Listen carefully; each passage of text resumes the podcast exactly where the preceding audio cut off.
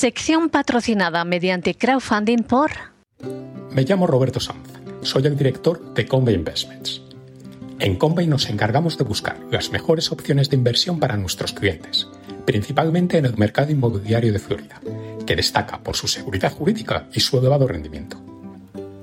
Puede ponerse en contacto conmigo en las diferentes formas de contacto que encontrará entrando en www.casamiami.es. Estaré encantado de atenderme.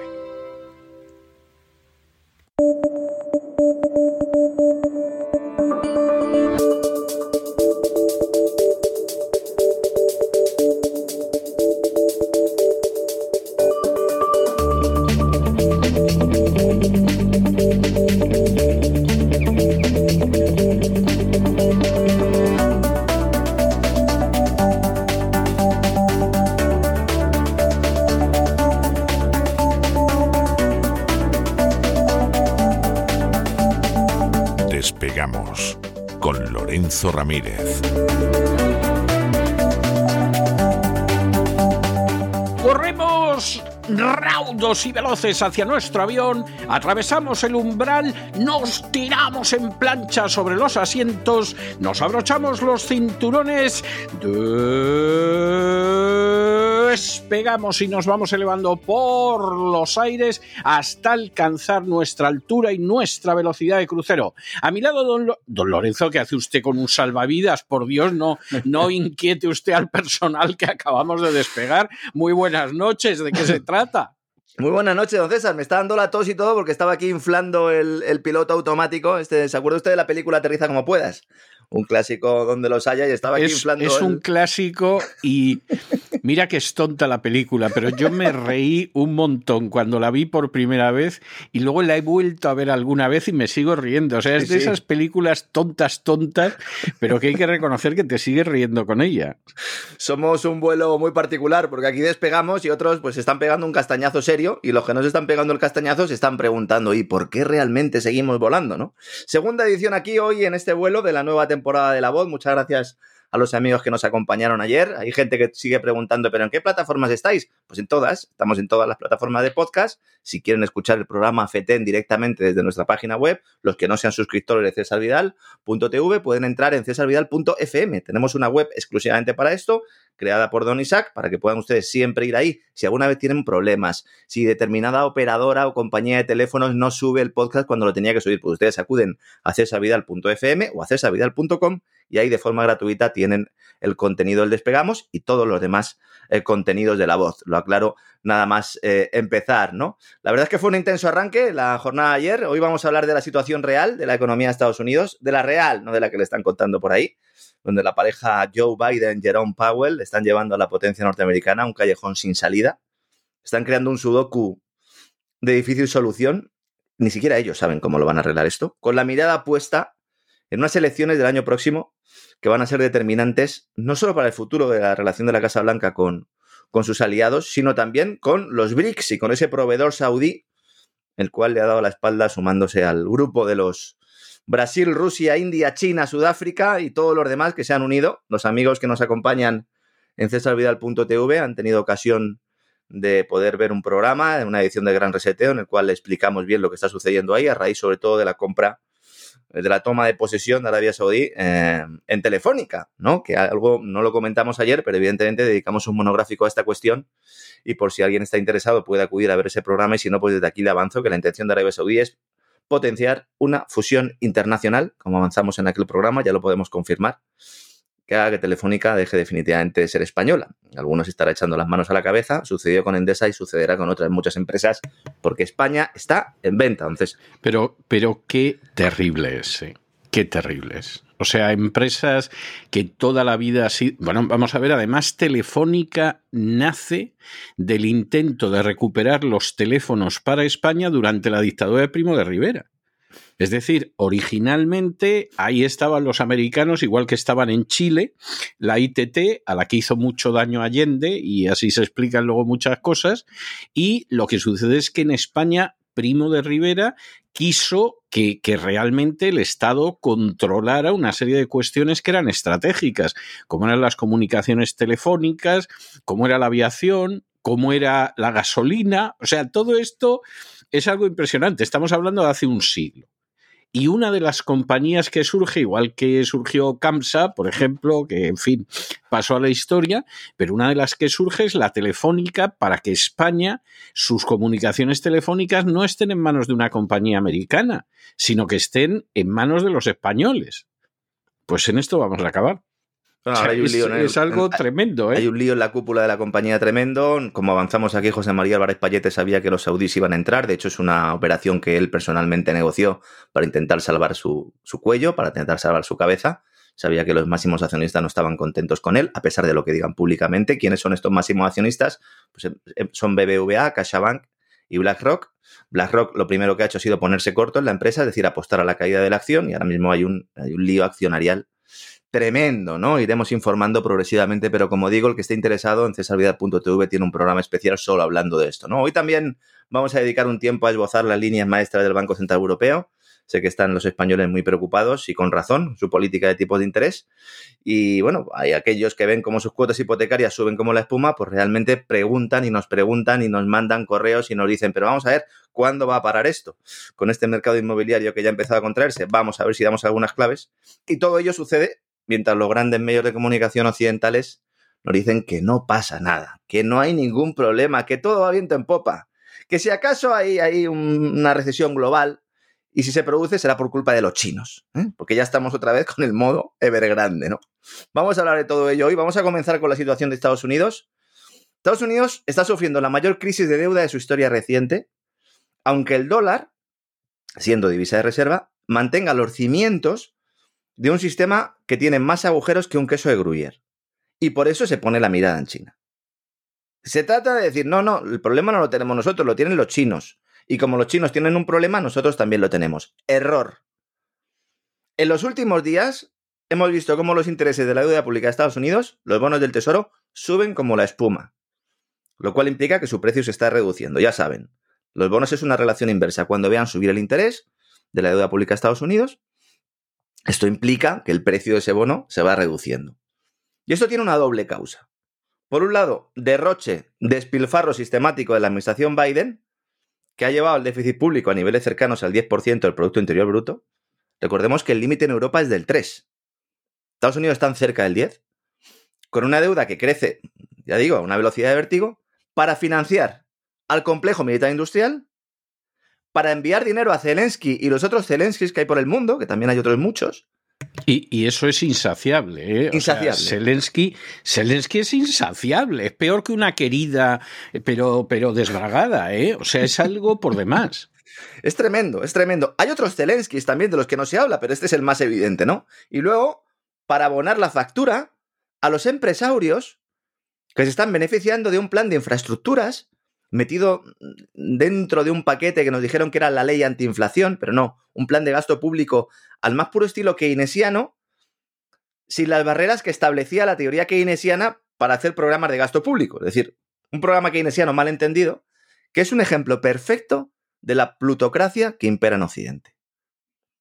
Porque si en China hay un régimen de partido único, en Rusia Putin mantiene a raya a los opositores, todo esto se critica siempre desde la órbita anglosajona, nadie parece poner el dedo en la llaga del sistema con el que funcionan las denominadas... No, pero en Rusia no hay un régimen de partido único. Sí, pero hay partidos distintos y, por ejemplo, el Partido Comunista, sí, que es el principal partido de la oposición, es un partido fuerte, sí, todavía. Sí, lo que digo es que en China hay un régimen de partido único y luego, por otra parte, China, que en Rusia... No, en China no hay otra cosa, ¿no? En Rusia Putin mantiene a raya a los opositores dentro de un sistema en el cual pues sí que hay más partidos, ¿no? Pero lo que nadie pone el dedo, fundamentalmente, es, oiga, ¿y cómo funcionan estas democracias liberales que decimos que son liberales? Donde hay una serie de multinacionales que se aprovechan del maná del dinero público en forma de menores intereses en emisiones de deuda, porque los QE, los famosos programas de liquidez del Banco Central, no están destinados a ayudarnos a las pymes, a los hogares, a los trabajadores, no. Esto está diseñado a salvar el gasto público, que luego redundan estas multinacionales, y luego para que estas multinacionales puedan emitir deuda barata. Y estas multinacionales emitieron mucha deuda barata, y ahora no la están emitiendo, porque están subiendo los tipos de interés. ¿Ahora qué están haciendo? Pues básicamente lo que están haciendo es esperar. ¿Por qué? Porque estos programas de gasto público con la etiqueta de verdes y resilientes e insostenibles, lo que están haciendo es ayudarles a sobrevivir mientras nosotros morimos. Y por eso se mantiene la ficción de la no recesión. El interés del bono americano a 10 años ahora mismo está rozando el 5%. Bueno, está un poco por encima del 4,5%. Recordarán nuestros oyentes más antiguos que decíamos que por encima del 1,5% ya se consideraba que era peligroso para Estados Unidos. Está por encima del 4,5%. Había analistas que este verano decían que por encima del 4% era una recesión inminente. Antes de la caída de Lehman Brothers estaba en los niveles actuales. Lehman Brothers, que dio el pistoletazo de salida oficial a una crisis financiera que había comenzado antes. Pero hay una notable diferencia respecto a entonces. Hoy, la deuda de Estados Unidos es el triple que en aquel momento. La carga de la deuda pública se ha triplicado. Se dice pronto, se dice pronto. Ha pasado de 10 billones de dólares a 33 billones de dólares la carga de la deuda pública. No, eso no hay. Es que de verdad que no hay economía que lo soporte. O sea, no puede ser. Aquí, vamos a ver, en Estados Unidos desde hace ya muchos años se sigue el patada a seguir del rugby, que a mí me llamaba la atención cuando era niño y vi la expresión por primera vez, ¿eh? Entonces aquí con la deuda es la patada a seguir. Aparentemente todo va de maravilla y el problema es que eso aguanta porque el dólar sigue siendo la moneda de intercambio universal, pero claro, esto el día menos pensado, los BRICS nos dan un disgusto que no se nos olvida en la vida. Y entonces a ver qué hacemos. Estamos en ese proceso, ¿no? Fíjense, Estados Unidos pagan intereses al año $1 billón. Y esto es el doble que hace 18 meses. Sí. Yo podría estar aquí dando cifras, he estado todo el verano viendo gráficos. Son alucinantes los gráficos. Cuando uno lo ve en una imagen, de verdad, pues a lo mejor sorprende incluso más. Pero el dato en sí es escalofriante. ¿Qué está pasando aquí? Por un lado, como digo, política económica de Biden. Bueno, de Biden, de Yellen y de los que estén tomando las decisiones. Y luego la Reserva Federal, que en su última reunión no subió tipos de interés, pero dejó caer que los volverá a subir antes de detenerse por completo y aplazando la bajada a finales de 2024. ¿Vamos a tener una bajada de tipos de interés en recesión a las puertas de unas elecciones en Estados Unidos? Fíjese que llevamos tiempo diciendo esto, ¿eh? Llevamos tiempo diciendo, señores, los tipos de la Reserva Federal van a intentar aplazar la recesión. Intentan que sea después de las elecciones. Pero es que están jugando con fuego. Intentan que sea después de las elecciones, porque como sea antes de las elecciones, el morrazo que se van a pegar los demócratas, sea Biden o quien sea, va a ser terrible. Vamos a ver, en estos momentos, una de las hipótesis con las que se está jugando, y además se está jugando porque efectivamente es preocupante, es que lo que se va a hacer es que Biden no acaba su mandato. O sea, van a intentar, como sean, que no lo acabe, que Kamala lo sustituya hasta el final y que finalmente el gobernador de California sea el que vaya por el Partido Demócrata. Que tampoco es para creer que el gobernador de California es para volverse loco, ¿eh? O sea, que quiero decir que tampoco se piense la gente que es Kennedy, porque no lo es. O sea, y en las últimas horas, en el mundo financiero, está saliendo la idea de una Michelle Obama que podría presentarse también, con lo cual ya tenemos otro elemento más, ¿no? Sí, porque ahí hay otra cuestión. Eso no es tanto el partido como tal, pero sí Michelle, que tiene una ambición, sobre todo de dinero, ¿eh? O sea, es una mujer que la fama y todas esas cosas le importan, pero bueno, el dinero ya parece que es una ambición desmedida, ¿no? En este sentido. Y ella, por supuesto, es a lo que aspira. Cuestión aparte es que dentro del Partido Demócrata tenga quien la apoye, porque Michelle no es querida ni siquiera por los negros. Es decir, igual que en un momento determinado el voto negro se lanza hacia Obama y tal, ha ido habiendo una enorme desilusión del voto negro.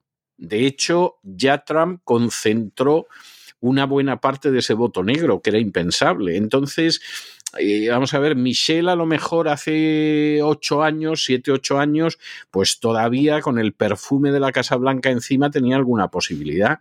Yo sinceramente, me cuesta creer que a esta mujer la vayan a votar, ¿eh? Ha estado aquí en España, ya sabe usted que suele elegir España como destino vacacional. Ha estado porque le gusta. Le gusta. Sí, le gustan los yates, que le hagan una cenita, sí, tal, el vino, sí, también parece ser que le gusta. El peloteo español le gusta especialmente. Es decir, vamos a ver, no es que no haya peloteo, adulación en otros sitios, etcétera, pero en España pueden ser muy pelotas, no se lo voy a explicar a usted, sobre todo según con quién, ¿eh? Y entonces yo estoy convencido de que el peloteo que le hacen en España realmente no se lo hacen en otro sitio. No, su marido le consta todo esto, ¿verdad? Y al marido le consta y es que es así. O sea, vamos a ver, vamos a suponer que la señora Obama va a alguno de los países situados al sur del Río Grande. La pelotean, sí, pero Hispanoamérica, en contra de lo que piensa mucha gente, es muy racista en términos generales. O sea, los hispanoamericanos tienen una herencia hispana muy racista, ¿eh? Que hace que cualquiera que sea un poco más oscuro, aunque tú seas muy oscuro, se le mire por encima del hombro. O sea, esto es terrible, es un disparate ridículo, pero es innegable. Y entonces la señora Obama clara no es. O sea, esta es la realidad. Y entonces, aunque la puedan tratar muy bien en cualquiera de esos países, el peloteo que la van a dispensar en España no se lo van a dispensar. Y claro, en estos momentos hay un sector importante del Partido Demócrata diciendo que Gavin Newsom, que es el gobernador de California, que es del Partido Demócrata, tiene que sustituir a Biden porque si no el guarrazo que se van a dar va a ser de impresión. Porque además este jueves empieza toda la investigación para el impeachment de Biden. Claro. Y va a salir mucho. Es decir, al final está por ver si va a aparecer una pistola humeante que muestre que Biden nos ha metido en una guerra en Ucrania para esconder los millones que han recibido él y su hijo. Entonces eso está por ver todavía. Pero que hay humo por todas partes es innegable y eso en año electoral es malísimo. Claro, entonces toda esta incertidumbre, también toda esta lucha política, toda esta pelea, toda esta falta de estabilidad también, ¿no? En toda la propia Casa Blanca, el futuro del Partido Demócrata, todo esto también está afectando a estos intereses de la deuda.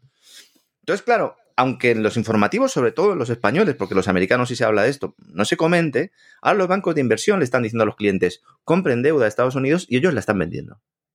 Claro. De igual manera que antes nos decían que vendiéramos todo, claro, y ellos estaban comprando. Claro, claro. Entonces ellos dicen, no, los intereses van a subir, pues vendemos los bonos que tenemos ahora y en el futuro los compramos cuando suban los intereses. Y por lo tanto bajen de precio. ¿Qué hace esto? Generar otra espiral bajista. El problema es que los bancos de Estados Unidos tienen sus balances llenos de deuda pública de Estados Unidos. Sí. Y ellos no la pueden vender. Porque si la venden, como el precio es menor al valor al que lo compraron, tienen un agujero en el capital, tienen un agujero fundamentalmente en su balance y por lo tanto tienen que recapitalizarse. En medio de la crisis financiera que no ha terminado. Estamos en una crisis financiera en Estados Unidos que comenzó, se ha tapado y ahí se mantiene.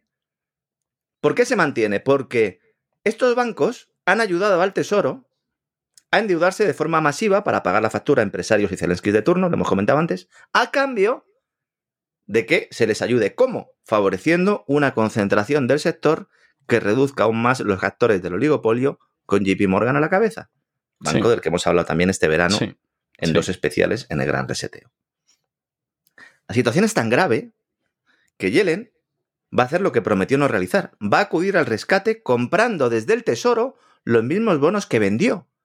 Sí. Esto es una posibilidad que planteamos al final de la pasada temporada. Dijimos, el Tesoro lo está analizando.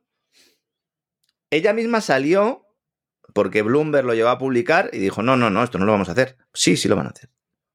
Thrillerismo made in USA. Rescate bancario por la puerta de atrás, mientras pymes y hogares se comen la subida de los tipos de interés. Sí. Es importante entender el fraude, ¿eh? Y además, y esto es tremendo, pero es que no se puede negar, además con buena parte de la población de Estados Unidos a la luna de Valencia. ¿Eh? O sea, a la luna de Valencia, porque se da la circunstancia de que hay muchísima gente que piensa que estamos mal, que hay inflación, pero que como Biden no va a ganar la reelección, nos salvamos. Eso es. Y entonces, claro, es para decir, oiga, que esto es muy serio, ¿eh? Que es que Biden deja una secuela que es de campeonato y esa secuela nos vamos a tener que enfrentar con ella. sí, es cierto que si no está Biden seguramente tenemos más posibilidades de movernos para que el golpe no nos dé en la cabeza, pero nos va a dar en algún sitio. Y luego eso tiene otra segunda lectura que están haciendo muchos, que es como la va a pasar canuta al Biden si finalmente se presenta para poder optar a la reelección, o el que se presente, va a ser necesario anunciar más programas de gasto público para comprar votos. Sí. Lo cual alimenta aún más esta espiral de la que estamos hablando. Es importante, como digo, comprender el fraude, porque si no la gente se pierde. Mucha gente me pregunta, y es normal, es comprensible, porque incluso en las carreras de economía, yo he hecho la licenciatura de economía tradicional, luego he hecho algunos máster y me he formado por mi cuenta, se enseña mal. Y se enseña mal porque el ámbito académico, el pensamiento único académico, en materia monetaria sobre todo, es profundamente erróneo. Los profesores, cuando hablas con ellos, son realmente conscientes, pero si lo plantean, pues a lo mejor pierden la cátedra. Cuando se suben los tipos de interés... Bueno, y hay gente que se lo creía. O sea, yo tuve... Sí, yo tuve un catedrático de economía política que, por cierto, me dio matrícula de honor, tengo que reconocerlo, y era un tipo muy competente y muy sabio, pero era un socialdemócrata convencido. Era muy antimarxista. Por ejemplo, cuando se publicó en los años 70 El Capital de Marx en España, yo supongo que para no dar mala impresión al régimen, que era el régimen de Franco, el que escribió el prólogo fue él. Y se dedicaba a mostrar los errores económicos del capital, etcétera, etcétera. Bien, o sea, en muchos aspectos era acertado, ortodoxo, etcétera. Pero como era de todas formas un socialdemócrata de los de antes, pues era de los que consideraba que cuando había una crisis económica había que gastar más. Sí, sí. Y yo me acuerdo... Es un efecto global ahora, es que es un problema global. Totalmente, y yo me acuerdo en el año 76, que era cuando yo estaba en clase con él... Y 76-77, con una crisis económica que había en España que venía desde el año 73, pero con la transición ya se había disparado, un día el que dijo, pues sí, es muy fácil, para acabar con la crisis hay que tirar la casa por la ventana, hay que gastar más. Claro. O sea, era un keynesiano convencidísimo. Y claro, pues evidentemente hay gente que está en este plan, puedes entenderlo en una época concreta, pero claro, lo que se te viene encima es para echarte a temblar.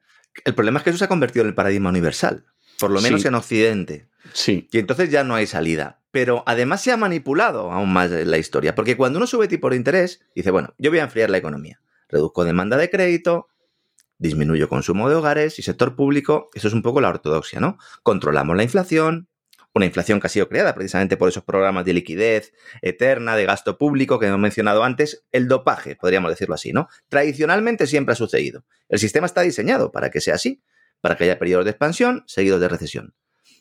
Para que los que manejan el modelo aprovechen y compren barato lo que antes vendieron caro. Exacto. Gracias a estos estimulantes financieros políticos que además se activan y ellos lo saben con antelación. En buena medida porque son ellos mismos quienes recomiendan, aconsejan o enseñan el camino a los políticos, ¿no? El problema es que en la crisis de 2008, y sobre todo en la actual, cuando estalle, se verá como en 2023 había problemas, como en 2024 había problemas. Ahora no, hay que esperar, ¿no?, a que estalle. En la actual, si no se suben tipos de interés, o se suben tipos de interés pero no se reduce el gasto público, sino que se aumenta, no llega ese ajuste. Totalmente, claro, es imposible, pero claro. Sí, es que es imposible que llegue. O sea, si es que esto, un ama de casa que sepa administrar, que me da la sensación de que en estos tiempos tampoco debe haber tantas, pero durante siglos sí las ha habido, sabe perfectamente que no te puedes endeudar más de cierto punto.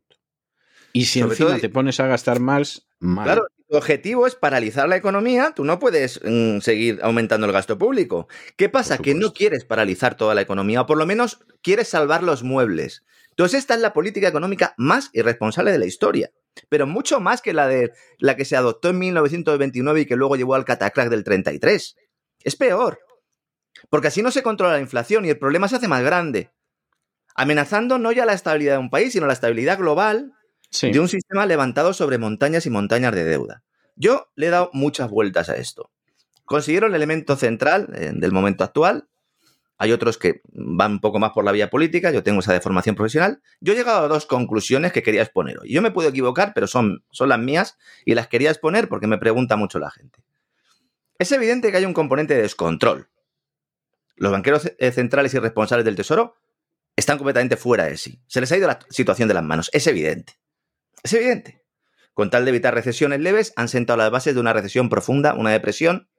En esto estamos todos más o menos de acuerdo, los más ortodoxos y los menos. Pero luego hay otro elemento que no se quiere exponer ni en Bloomberg, ni en Financial Times, ni en el Wall Street Journal, ni en The Economist, ni en ningún medio de comunicación, ni siquiera generalista, ¿no? Se pretende una implosión del sistema monetario. Ha llegado un momento en el que dicen, bueno, vamos a seguir tirando hasta que esto implosione. E implosionará cuando digamos nosotros. Y en ese momento introducimos el nuevo dinero digital. Esto se ve reflejado en la actuación de las grandes gestoras de fondos, de los grandes bancos, de la propia Reserva Federal, que nos mienten, ya no digo que se equivoquen, sino que mienten de forma sistemática. Y el problema es que la principal fuente de información financiera que tienen los periodistas, entre comillas, de todo el mundo, y también los inversores, son estas gestoras de fondos, grandes bancos y la propia Reserva Federal. ¿Por qué hay que creerles? Cuando uno deja de creerles, empieza a acertar más. Y voy a confesar uno de los secretos de nuestra bola de cristal de aquí, que evidentemente no es una bola de cristal física, sino simplemente es intuición. Cuando JP Morgan, cuando Goldman Sachs, cuando BlackRock diga algo, piensan automáticamente que es lo contrario. Y luego busquen otros indicios. Lo cual es terrible. Es terrible, pero es así. Y luego ya pues buscan indicios, buscan pruebas, porque no siempre es así. Pero el punto de partida tiene que ser ese. ¡Es terrible! En octubre de 2007, la Reserva Federal dijo, en 2008, Estados Unidos va a crecer un 2,5%, la tasa de paro va a bajar el 5%. En 2008 hubo recesión y el desempleo se fue al 7%. Profecías de la Reserva Federal. Desde 2020. Se las publicaba una conocida cuenta financiera de Estados Unidos, de Covey's Letter, que también recomiendo aquí. Marzo de 2020. La inflación no será un problema. Esto era la Reserva Federal. Enero de 2021. La inflación es transitoria. Septiembre de 2021. Los tipos de interés no subirán hasta 2024. No es que no fueran a bajar hasta 2024, no, que no iban a subir. En septiembre de 2021 no habían empezado a subir los tipos de interés, señores. Enero de 2022. Hace falta una recesión para reducir la inflación. Esta seguramente es la única vez que dijeron la verdad. Diciembre de 2022. La desinflación ha comenzado. Falso. Febrero de 2023. Un aterrizaje suave es posible. Marzo de 2023. Antes de la quiebra de varias entidades financieras. El sistema bancario es estable. Septiembre de 2023. La inflación no alcanzará el 2% hasta 2025. Ninguna afirmación de estas era correcta, excepto la quinta y la última, que acabo de decir, que no la sabemos porque no ha llegado 2025. Es muy posible que la inflación se quede en el entorno del 3-4% y se cambien los objetivos de inflación y nos digan que esa inflación es la buena. Llevo un año y medio diciendo esto y cada día hay más gente convencida de que este es el enfoque acertado. ¿Me puedo equivocar? Evidentemente me puedo equivocar. Pero también se equivocan. Sí, todos podemos equivocarnos, claro. Pero no da la sensación. ¿Cuál es el consenso ahora? Me gustaría que se equivocara usted. También tengo que decírselo y no me lo tome a mal. Pero sinceramente no lo creo. ¿El consenso cuál es? Aterrizaje suave. Pero es que esto también pasó antes de la burbuja.com. También decían que iba a haber un aterrizaje suave. Y también antes de la crisis financiera de 2008. Grave recesión en las dos. Como explica José Luis Cárpatos, que es otro analista que recomiendo, también recomiendo a Pablo Gil bastante, la bolsa indica un aterrizaje suave, pero los indicadores adelantados indican aterriza como puedas. Sí. Por eso estaba aquí inflando el copiloto. Sí, es cierto, es que es verdad. Cuando hay tanta divergencia entre lo que nos dice la bolsa, los bancos de inversión, la Reserva Federal y la realidad, el que suele fallar siempre es el mercado, supuesto mercado. ¿Por qué? Porque ellos hacen una cosa y dicen otra. Hay un estudio en la Reserva Federal de Boston que muestra el tiempo que tarda en impactar la subida de tipos de interés en lo que es la economía en las empresas. Son 5 trimestres. Según este estudio, de toda la subida de tipos de la Reserva Federal, que están ahora en el 5,25, solo se había trasladado 1,5 puntos. Falta todo el golpe de la subida de tipos de interés. Y queda mucho tiempo para las elecciones. Y la Reserva Federal lo sabe. Y cuando uno ve el dot plot, el gráfico de puntos de la Reserva Federal en su último informe, donde los consejeros dicen, ah, pues yo creo que habría que subir tipos, yo creo que habría que bajarlos, yo creo que habría que hacer... Ahora ya cada uno está guardando su ropa cuando van a dar. Y ahora todo el mundo se tapa sus vergüenzas porque saben que de la decisión que tome ahora, cada uno de ellos va a depender su futuro como aspirante a futuro presidente de la Reserva Federal o como futuro presidente de una de las distintas reservas federales de Estados Unidos. Porque saben que están mintiendo. El gasto en gasolina está en niveles elevadísimos. El aumento de los pagos de intereses de los hogares está en niveles nunca vistos, ni siquiera en la anterior recesión. Estamos hablando del mayor aumento de los gastos por intereses de consumo personal desde 1960, sin que haya una recesión. Y ahora tenemos los precios del petróleo. Tenemos récord absolutamente de todo. Por lo tanto, estamos en un momento clave. Que si la Reserva Federal fuera responsable dentro de este sistema corrupto, lo que tendría que hacer sería dejarlo caer todo para luego volver a crecer, que es lo que se ha hecho siempre hasta 2008. He mirado un dato, porque usted siempre, cuando hablamos de Estados Unidos, menciona las personas que viven de cheque a cheque, el paycheck to paycheck, ¿no? Que se dice en Estados Unidos. Eso es Miami, ¿eh? O sea, no pasa en todo Estados Unidos, pero estoy convencido de que pasa en más sitios que Miami. En Miami la gente, un porcentaje elevadísimo, vive de cheque a cheque. Intentan, en algunos casos, complementar eso con otro tipo de actividades, a veces muy honradas, como es el Uber. O sea, conducir Uber, a veces no tan honradas ni tan legales. Pero efectivamente esa es una tristísima realidad. Me he ido a un informe de MoneyWise en el cual hablaban precisamente de esto, ¿no? Porque siempre, cuando usted lo menciona, me quedo con la idea de voy a mirar exactamente cuánta gente es, ¿no? La renta de bajas, evidentemente, es un nivel estratosférico, pero el dato que voy a dar es escalofriante. Atención, señores. 1/3 de los estadounidenses que ganan $150,000 al año o más, 1/3 dicen que viven de cheque a cheque. Y muchos dependen de las tarjetas de crédito para cerrar la brecha.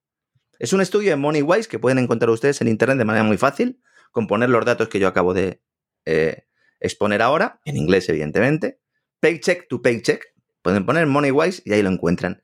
Es increíble. 1/3 de los que ganan $150,000 al año o más. Hay mucha gente en Estados Unidos que dice, bueno, me voy a comprar una vivienda. Bueno, tengo una hipoteca al 2, al 3, al 4%, los intereses hipotecarios en Estados Unidos están en el 7, en el 8%. Hay parálisis absoluta. Es un poco lo que está pasando también aquí en España. No hay una crisis inmobiliaria al uso, hay poca oferta, y hay poca oferta en buena medida, porque los que podrían vender su vivienda para comprar otra de nueva promoción, por ejemplo, pues no lo hacen porque las hipotecas ahora están carísimas, ¿no? Es una situación similar, pero no es. Pero la amenaza inflacionaria fundamentalmente ahora es el petróleo. El petróleo está en máximo de los últimos 10 meses. A pesar del contexto recesivo, la demanda de petróleo se mantiene. ¿Qué van a hacer los bancos centrales cuando llegue ese momento recesivo, cuando ya no se pueda incrementar el gasto público? Porque estés atentando contra tu propia moneda. En el caso del dólar, tienes a esos BRICS luchando, ¿no? Con esa nueva moneda que van a emitir, fundamentada en el yuan, materias primas y también en el oro. ¿Qué vas a hacer cuando tengas el petróleo por las nubes? Bueno, pues esa es la jugada que están haciendo los BRICS. Dicen que necesitáis petróleo. Muy bien. Problema para Joe. Otro más. Para Joe Biden, que ha jugado con el precio del petróleo tirando de reservas para dejarlo por debajo de los $90 al barril y ahora ve que se le va a 100. Ayer lo dijimos. Se le van y que no lo va a impedir. Y efectivamente, como usted muy bien dice, en este santo programa se dijo.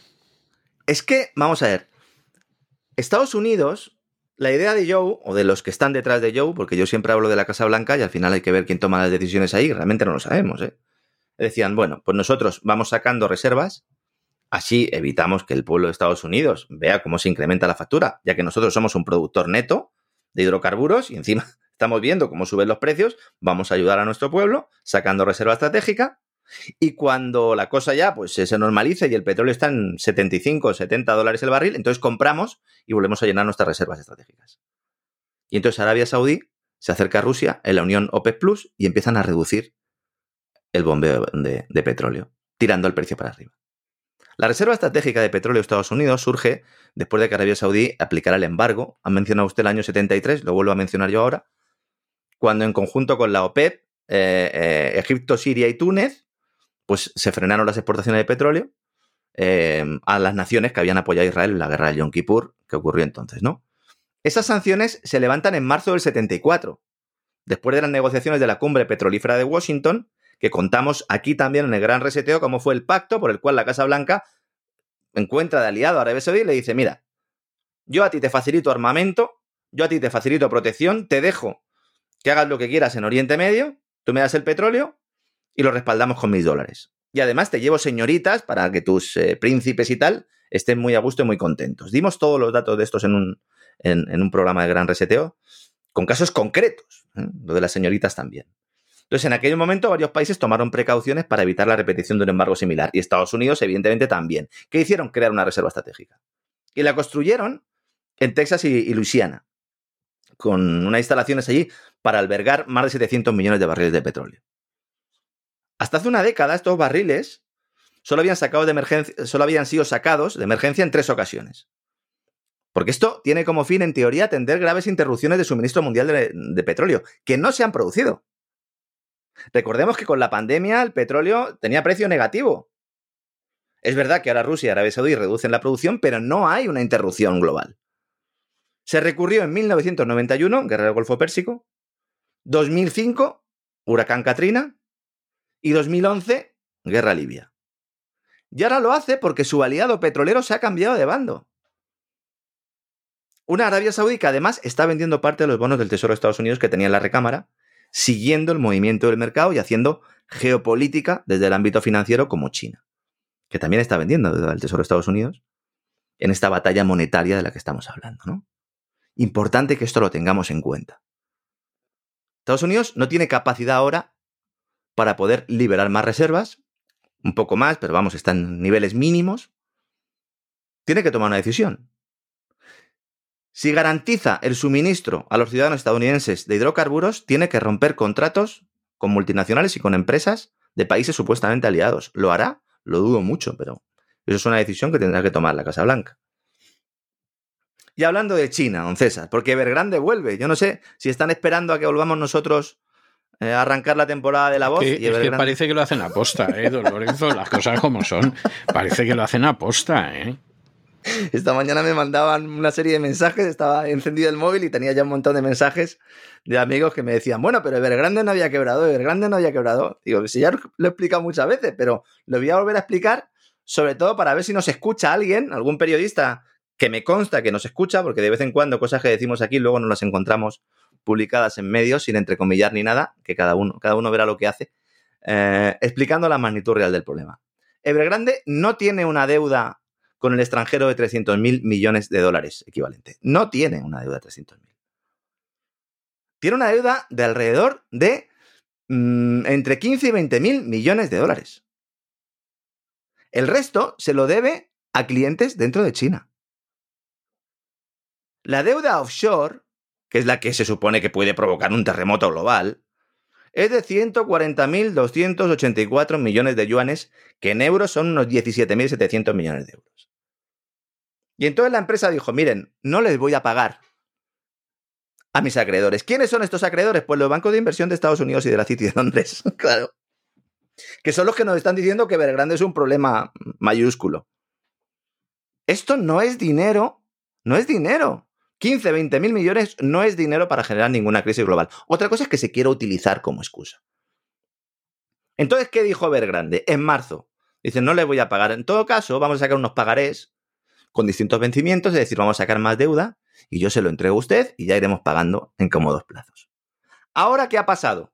Ahora la compañía china dice, no, tenemos una filial nuestra que está siendo investigada por el gobierno de China, porque a todo esto el gobierno de China ha metido a la mayor parte de los altos cargos de Evergrande en la cárcel. Podrían tomar nota también aquí en Occidente, ¿no?, de estas cosas. Los han metido en la cárcel, ha detenido a varios directivos de varias filiales y entonces, pues evidentemente dicen, oiga, ahora no podemos emitir pagarés, ¿no? Pero el problema no lo tiene en este caso solo China, lo tiene fundamentalmente las empresas chinas y no lo tienen esos bancos de inversión que entiendo que quieren cobrar occidentales, pero que no, pues se puede generar un efecto dominó como nos están diciendo. Problemas en el sector inmobiliario chino hay, evidentemente. Evidentemente que los hay. Y esta crisis o esta quiebra, porque ha quebrado ya en diferentes países, la ley de quiebra de Estados Unidos ha recogido ya la quiebra de Evergrande, pero en los acuerdos de reestructuración que tenía en Hong Kong, en las Islas Caimán, no lo que sería la empresa china o el grupo que está en China, efectivamente ha ocasionado pues, un efecto contagio en otros valores inmobiliarios chinos y hay un problema en el sector inmobiliario chino. Es verdad. Pero el Banco Central tiene margen porque no hay inflación. La inflación en China es del 0,5%. Sí, señores. Del 0,5%. El problema de China no es que esté en recesión o las puertas de ella, es que crece menos de lo que quieren los bancos de inversión de Estados Unidos. ¿Y por qué están tan interesados los bancos de inversión de Estados Unidos en el crecimiento de China? Pues porque están invertidos hasta las cejas en China. Porque saben que es una gran oportunidad. Y esa es la historia. Y ese es el embrión de todo lo que nos están contando. Luego también están muy enfadados los bancos, las gestoras de fondos occidentales, porque China no ha aprobado un plan de rescate. Y lo que quieren es crear una sensación de urgencia para que se apruebe un plan de rescate. ¿Y por qué Xi Jinping no ha aprobado el plan de rescate? Porque cree que el riesgo de un rescate es mayor que el riesgo de no hacer nada. Ojalá nuestros banqueros centrales, aunque fuera durante 5 minutos al día, tuvieran este pensamiento. O tal vez porque tiene confianza en la capacidad de la economía local para ir haciendo frente a una recesión global y considera que se recuperará pronto por sí sola. Xi Jinping en los últimos 5, 6, 7 años ha acertado siempre. Bueno, pues por lo menos habrá que darle beneficio de la duda, ¿no? Yo estoy harto de decir, sobre todo a aquellos que cuando me escuchan decir esto les llevan los demonios y dicen, ¿pero cómo puedes decir eso? ¿Cómo puede decir eso una persona que sea liberal? Una persona que sea liberal, que defienda la libertad de mercado, tendría ahora mismo que estar más preocupada por lo que está pasando con la plutocracia en los países occidentales que por lo que está pasando en el sector empresarial chino. El Banco Popular de China es infinitamente más responsable que el Banco Central Europeo, que la Reserva Federal. Esto es duro de decir, pero es completamente cierto. Cuando la Reserva Federal de Estados Unidos en marzo de 2020, pandemia, el fin del mundo, la Organización Mundial de la Salud, todos a casa, las mascarillas, redujo de inmediato el tipo de interés a 0, el Banco Popular de China lo rebajó 2 décimas. Luego, cuando la Reserva Federal empezó a aumentar rápidamente los tipos de interés porque la inflación se lo comía, el Banco Central de China bajó un pelín los tipos de interés pues para hacer frente precisamente a esa reducción de demanda y para apuntalar el crecimiento del Producto Interior Bruto. Por eso no tiene inflación descontrolada China. Es la política monetaria más conservadora que se ha producido en el mundo, en todo el planeta, en la última década. ¿Y esto qué hace? Que se puedan compatibilizar mejor las medidas a corto plazo con los objetivos a largo plazo. De verdad, señores, que sé que muchos me escuchan, especialistas en teoría monetaria, quiten las banderas de sus cabezas y empiecen a analizar las cosas con un poco de objetividad. Los fondos de inversión y los bancos occidentales que dicen que China es un problema dedican cada vez más dinero a invertir en empresas de allí. Ellos lo saben. ¿Lo saben? ¿Que es posible que China no crezca un 5, un 6 o un 7% este año? Es muy posible. Pero si consigue crecer, aunque sea un 2 o un 3%, con una inflación en el 0,5 o en el 1%, sin necesidad de realizar ningún rescate, pues es lo ideal, ¿no? Se supone. ¿O es que nos da envidia? ¿O es que no queremos que sea así? A mí me encantaría que en Occidente las cosas fueran así, pero aquí tenemos un caso claro que ilustra las diferentes políticas monetarias que se están adoptando. ¿Y en Europa? ¿Qué va a pasar en Europa? La bola de cristal, ¿no? Lagarde salió ayer precisamente, Christine Lagarde, nuestra lagarta favorita. Tenemos a la bruja, la Comisión Europea, y a nuestra lagarta favorita en el Banco Central Europeo. Se lo digo con cariño, Christine, no se enfade. Yo sé que usted tiene muchos pretendientes y seguro que no le molesta, ¿no? Nos dice que, señores, que los tipos de interés no se van a bajar y que se van a mantener donde están el tiempo que sea necesario. El tiempo que sea necesario se supone que para reducir la inflación. No te lo crees ni tú, Christine. Francia está con el agua al cuello. Alemania está con el agua al cuello. ¿Cuánto tiempo va a aguantar el Banco Central Europeo con los tipos de interés y estas economías en recesión? A no ser claro está, y volvemos a recuperar el argumento del principio, que se mantengan altos los tipos de interés para fastidiarnos a los de abajo, mientras que se sigue incrementando el gasto público para beneficiar a los de arriba. Y este es el plan, señores. Esto es lo diabólico del plan. Por eso pueden mantener los tipos altos un tiempo, porque siguen incrementando el gasto público. Y la paradoja, o la gran gravedad que tiene esto, es que nosotros, al final la sociedad, reclamamos ese gasto público porque pensamos que nos va a beneficiar a nosotros. A nosotros no nos beneficia. Nos perjudica porque permite mantener los tipos de interés altos y permite seguir estrangulándonos. Francia. La economía francesa se ha contraído en septiembre al mayor nivel de los últimos 3 años. En Alemania, todos los indicadores muestran escenario recesivo. Fíjense, el dato que doy yo siempre, el de los índices de gestores de compra, el PMI, que siempre les digo, fíjense en esto, más que en el PIB, fíjense en el PMI. Cuando está en 50 es crecimiento cero. Por encima de 50, expansión económica, y por debajo de 50, recesión. En Alemania y en Francia, los PMI están en los 40 puntos. En los 40. Tanto servicios como manufacturas. Se dice pronto. La Unión Europea lleva en recesión varios meses. Tanto servicios como manufacturas están en mínimos históricos. Es muy dudoso que el Banco Central Europeo vaya a subir más los tipos de interés.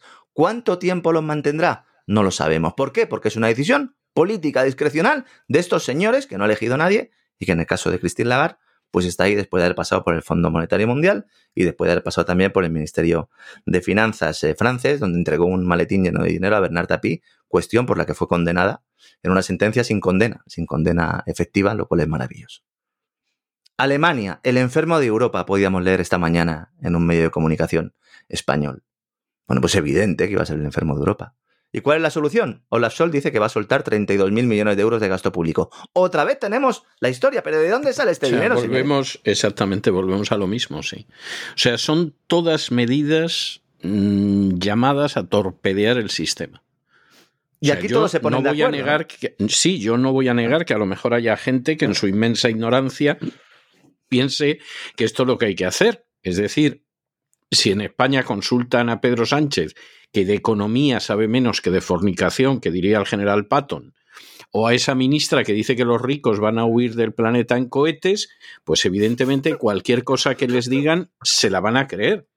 Pero claro, esto es un disparate. Esto es exactamente igual y es otro tema que en Occidente se ha rehuido estudiar. Esto es igual que las medidas económicas que tomó en su día Gorbachov durante la perestroika, que cuando tú las vas viendo una tras otra, dices, no, este tipo no estaba reformando el país, este tipo estaba hundiendo el país. Y a lo mejor él no lo sabía, era simplemente una marioneta de los que tenían alrededor que luego han confesado que lo que querían era hundir el país. Pero hundir la economía de un país, aunque sea una de las primeras potencias, no pensemos ya en una Italia, una España, una Alemania, etcétera, es muy fácil. O sea, es muy fácil.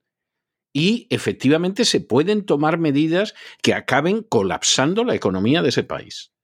Y estamos en una situación en la que dices, o los locos están en el poder, que seguramente entre locos y tontos a lo mejor eso no anda tan distante de la realidad, o gente ignorante se deja conducir y claro, vamos yendo hacia el desastre. Con lo cual, ese doble análisis, o esas dos causas que planteábamos al principio, el despegamos para Estados Unidos, también las podemos exportar a Europa. Tenemos, naturalmente, unos cargos públicos completamente desnortados, en muchos casos carecen de la formación ni siquiera para poder tener un trabajo medianamente operativo. Están siendo aconsejados, recomendados y en buena medida pues también impulsados por gente que se está forrando en todo este proceso y que además tiene un interés en el día después, en gestionar ese día después con el dinero digital, etcétera, etcétera. Hablaremos de todo ello a lo largo de la temporada, como siempre digo, tranquilos, son muchos temas. Sé que algunos son complejos, sobre todo para gente que no tenga una formación económica, pero por eso intento traducirlo para que la gente lo sepa, ¿no? Ayer prometí que iba a darle algunas recomendaciones, no lo suelo hacer casi nunca, pero con todas las peticiones que hemos tenido sobre el tema del mercado inmobiliario, casi todas las temporadas, ¿verdad, don César? Cuando arrancamos hacemos alguna valoración sobre esto. Sí. Y creo que es necesario porque la gente tiene miedo y yo lo entiendo. Mensaje para hipotecados en general. Lo normal, es decir, si cogemos los manuales con todo lo que hemos explicado aquí, lo normal sería que Francia y Alemania empiecen a entrar en un contexto recesivo importante y que el Banco Central Europeo por lo menos deje de subir tipos de interés y seguramente acabe bajándolos en la segunda mitad de este año, del año 2024, perdón. Todo depende de si hay caídas del PIB notables, si hay recesión, evidentemente los bajarán de forma abrupta, y esto se traduciría en una rebaja del Euribor, del interés hipotecario. Por lo tanto, todos aquellos que ahora mismo estén planteándose pasar su hipoteca a tipo fijo, que tengan en cuenta esto. No digo que no lo hagan, digo que lo tengan en cuenta, porque a lo mejor dentro de 3 o 4 años hay un escenario bajista de tipos de interés. Hay analistas que están convencidos que esta baja de tipos de interés no se va a producir nunca. De aquí, claro, cada uno opina lo que considera oportuno. Dicen, no, es imposible que se produzca una baja de tipos de interés. Con tipos de interés altos es solo cuestión de tiempo que la Unión Europea explosione y que la eurozona se vaya al garete. Por lo tanto, yo sigo apostando más por esa baja de tipos de interés. ¿Qué pasará después? No lo sabemos.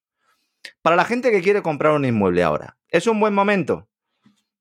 No es el mejor momento para comprar un inmueble ahora. Cada uno puede tomar la decisión que quiera. Si ve un inmueble que le cuadra con su presupuesto, puede pagarlo y además va a vivir en él y no lo hace como una inversión, perfecto. Pero lo normal es que cuando venga la recesión, bajen tipos de interés. Por lo tanto, en ese momento, pues será un momento más adecuado. También se habrá producido una rebaja de precios mayor. Depende de la zona, ¿eh? Pero sería lo normal y entonces sería un mejor momento para comprar. Pero para eso hay que tener liquidez. Porque cuando venga el desempleo y cuando vengan maldadas, habrá escasez de liquidez. Entonces, el que quiera, pues que se vaya haciendo su chita de liquidez. Lo llevo diciendo desde hace un par de años, pero creo que es un consejo que puedo dar, ¿no? Y luego el tema de vender. En esto sí que somos todos los que analizamos el mercado completamente unánimes. El mejor momento de vender es ahora. Sin ninguna duda. Es el mejor momento de vender. Es ahora. De hecho, ya van tarde los que quieran vender, pero es el mejor momento. Porque todos los factores que estamos señalando apuntan a una desaceleración, contracción del mercado inmobiliario. Entonces es un buen momento ahora para vender. Quizás fue mejor hace unos meses, pero es un buen momento para vender. Más allá de eso, no podemos decir nada más. Y el que vaya un poco más allá es que ya, como siempre digo, tiene algún interés en el negociado y ya le quiere sacar a ustedes el dinero. Nosotros, como no hacemos ningún tipo de recomendaciones, excepto estas y además... lo establecemos como un paréntesis y dejo muy claro que es así porque nosotros no realizamos ningún tipo de asesoría financiera, lo vuelvo a decir, porque hay gente que sigue suplantando mi identidad y yo no hago este tipo de trabajos, pero por eso también quería dar un premio a nuestros amigos que nos acompañan todos los años. Sí se puede considerar un premio el dar mi opinión sobre un tema que me han solicitado pues muchos de nuestros amigos, ¿no? Esa es un poco la situación. Es clave lo que hagan los grandes fondos de inversión. Si los grandes fondos de inversión empiezan a vender viviendas que compraron para alquilar en España y la normativa de alquiler se sigue endureciendo, es posible que aumente la oferta inmobiliaria, con lo cual se rebajarían precios en algunas zonas. Yo creo que es el factor fundamental también que hay que tener en cuenta junto a tipos de interés. Y terminamos el despegamos de hoy, don César. Tengo, como decía el del chiste, ¿no? Una buena noticia y una mala noticia. Voy el primero con la mala. Voy primero con la mala. Decir, ¿no? Vaya usted primero con la mala. El calor extremo va a aniquilar a los humanos, según una nueva investigación realizada por científicos de la Universidad Británica de Bristol, publicada en Nature. A saber cuándo va a ser, o sea que... La Tierra va a sufrir un calor sin precedentes, con temperaturas que van a alcanzar los 70 grados, no 50 ni 60, no, 70 grados. Van a crear un planeta muy cálido y seco. Todos los continentes se van a fusionar en uno, vamos a volver a la Pangea, debido a grandes erupciones volcánicas, una mayor radiación solar y el cambio climático provocado por los humanos. Esto es lo que dice el estudio. Y esto va a provocar la extinción masiva de nuestra especie y del resto de animales por falta de agua y de alimentos. Bien. Desde luego es una mala noticia. O sea, visto así, ¿no? Es una mala noticia, ¿verdad? La buena que es... Sí, pero no se tronche usted tanto porque vamos... La buena es que esto se supone que va a pasar dentro de 250 millones de años. Que no es por nada, pero yo puedo asegurar que usted y yo no estamos aquí, ¿eh? Y nuestros oyentes tampoco, ¿eh? Cuando los meteorólogos sean capaces de acertar el tiempo que va a hacer dentro de 48 horas, yo me empezaré a creer estos estudios, ¿no? Que se supone que están hechos de forma muy concienzuda y con grandes especialistas, pero que lo único que sirven es para seguir alimentando ese miedo, para seguir alimentando esa agenda globalista, esa agenda 2030, y para tenernos atenazados, que no pensemos y que no tengamos espíritu crítico y que no nos riamos de este tipo de estudios, que yo creo que es lo que hay que hacer. Reírse, pasarlo bien, señores, con información siempre en la mano. El escenario y las circunstancias son complicadas, pero como siempre digo, levantemos la cabeza. Usted siempre lo dice, hay que levantarse porque... ¿Cómo es lo de los gigantes? Dígalo usted porque es... Es que los gigantes son gigantes porque los miramos de rodillas. Los poderosos son vistos como gigantes porque se les contempla de rodillas. Eso, y ya va siendo hora de ponerse en pie. Exactamente, ¿no? Bueno, pues yo creo que mejor colofón para este programa de hoy, don César. Pues no me cabe la menor duda, o sea que yo en ese sentido, vamos, sí, el que tenga un barco nosotros, que lo venda, ¿eh? El que tenga un barco que lo venda, porque claro, con un continente solo y tal va a estar complicado. Bueno, a no ser que seas como Kevin Costner en Waterworld, ¿no? Que a lo mejor esa es un poco la idea. Puede ser. En cualquiera de los casos, vamos a ver, que nosotros empezamos ayer nuestra 10ª temporada. O sea, es posible resistir. O sea, esa es la realidad y no tiene más vuelta de hoja.